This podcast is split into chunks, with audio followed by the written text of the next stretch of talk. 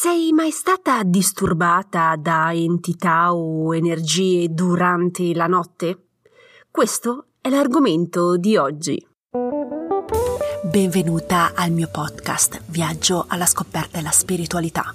Sono Sara Ottoboni e ogni settimana condivido con te spunti, ispirazioni e strategie per aiutarti a connetterti con più fiducia alla tua parte spirituale. Quindi se ti attraggono le tematiche della spiritualità, sei nel posto giusto. Sei pronta ad iniziare il viaggio alla scoperta della tua spiritualità? Iniziamo! Buongiorno esploratrice spirituale, spero che tu abbia trascorso una bella settimana. Oggi parliamo della possibilità che anime, entità o energie ti disturbino durante la notte.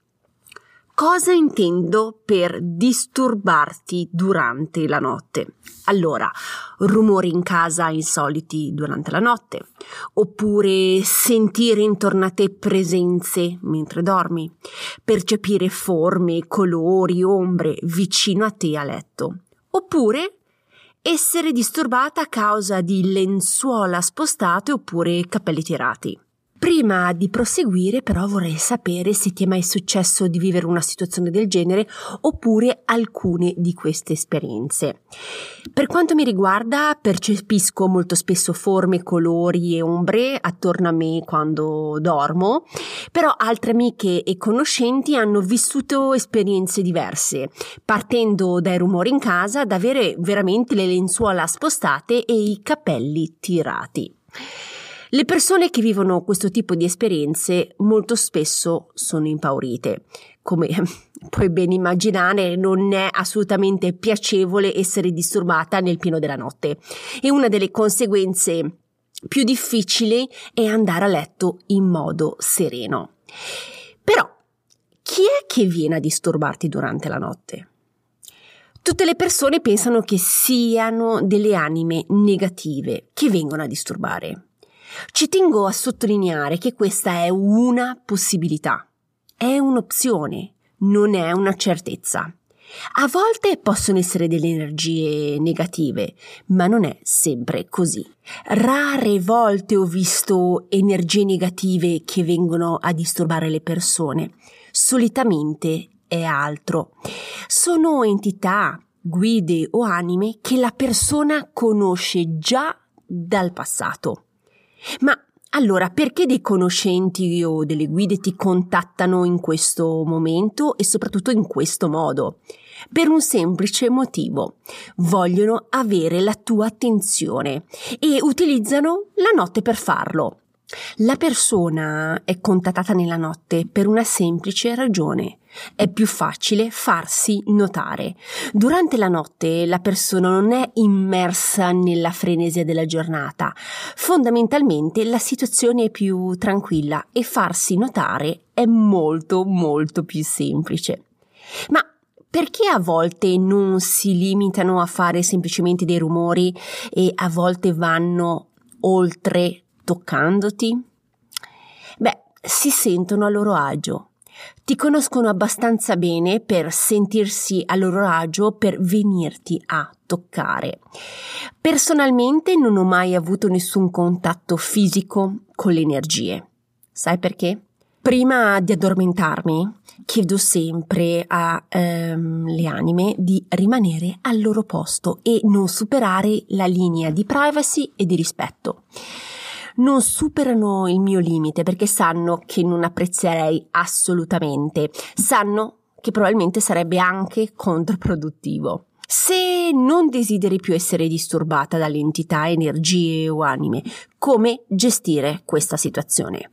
Con piccoli step facili facili.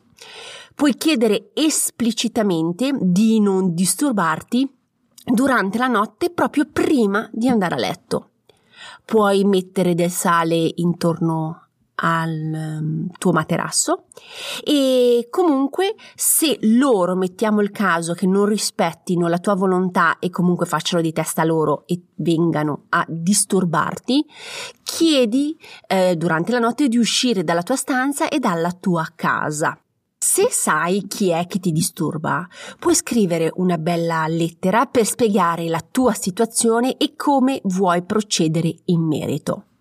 Ma come puoi scoprire chi è questa anima che eh, ti viene a salutare la notte?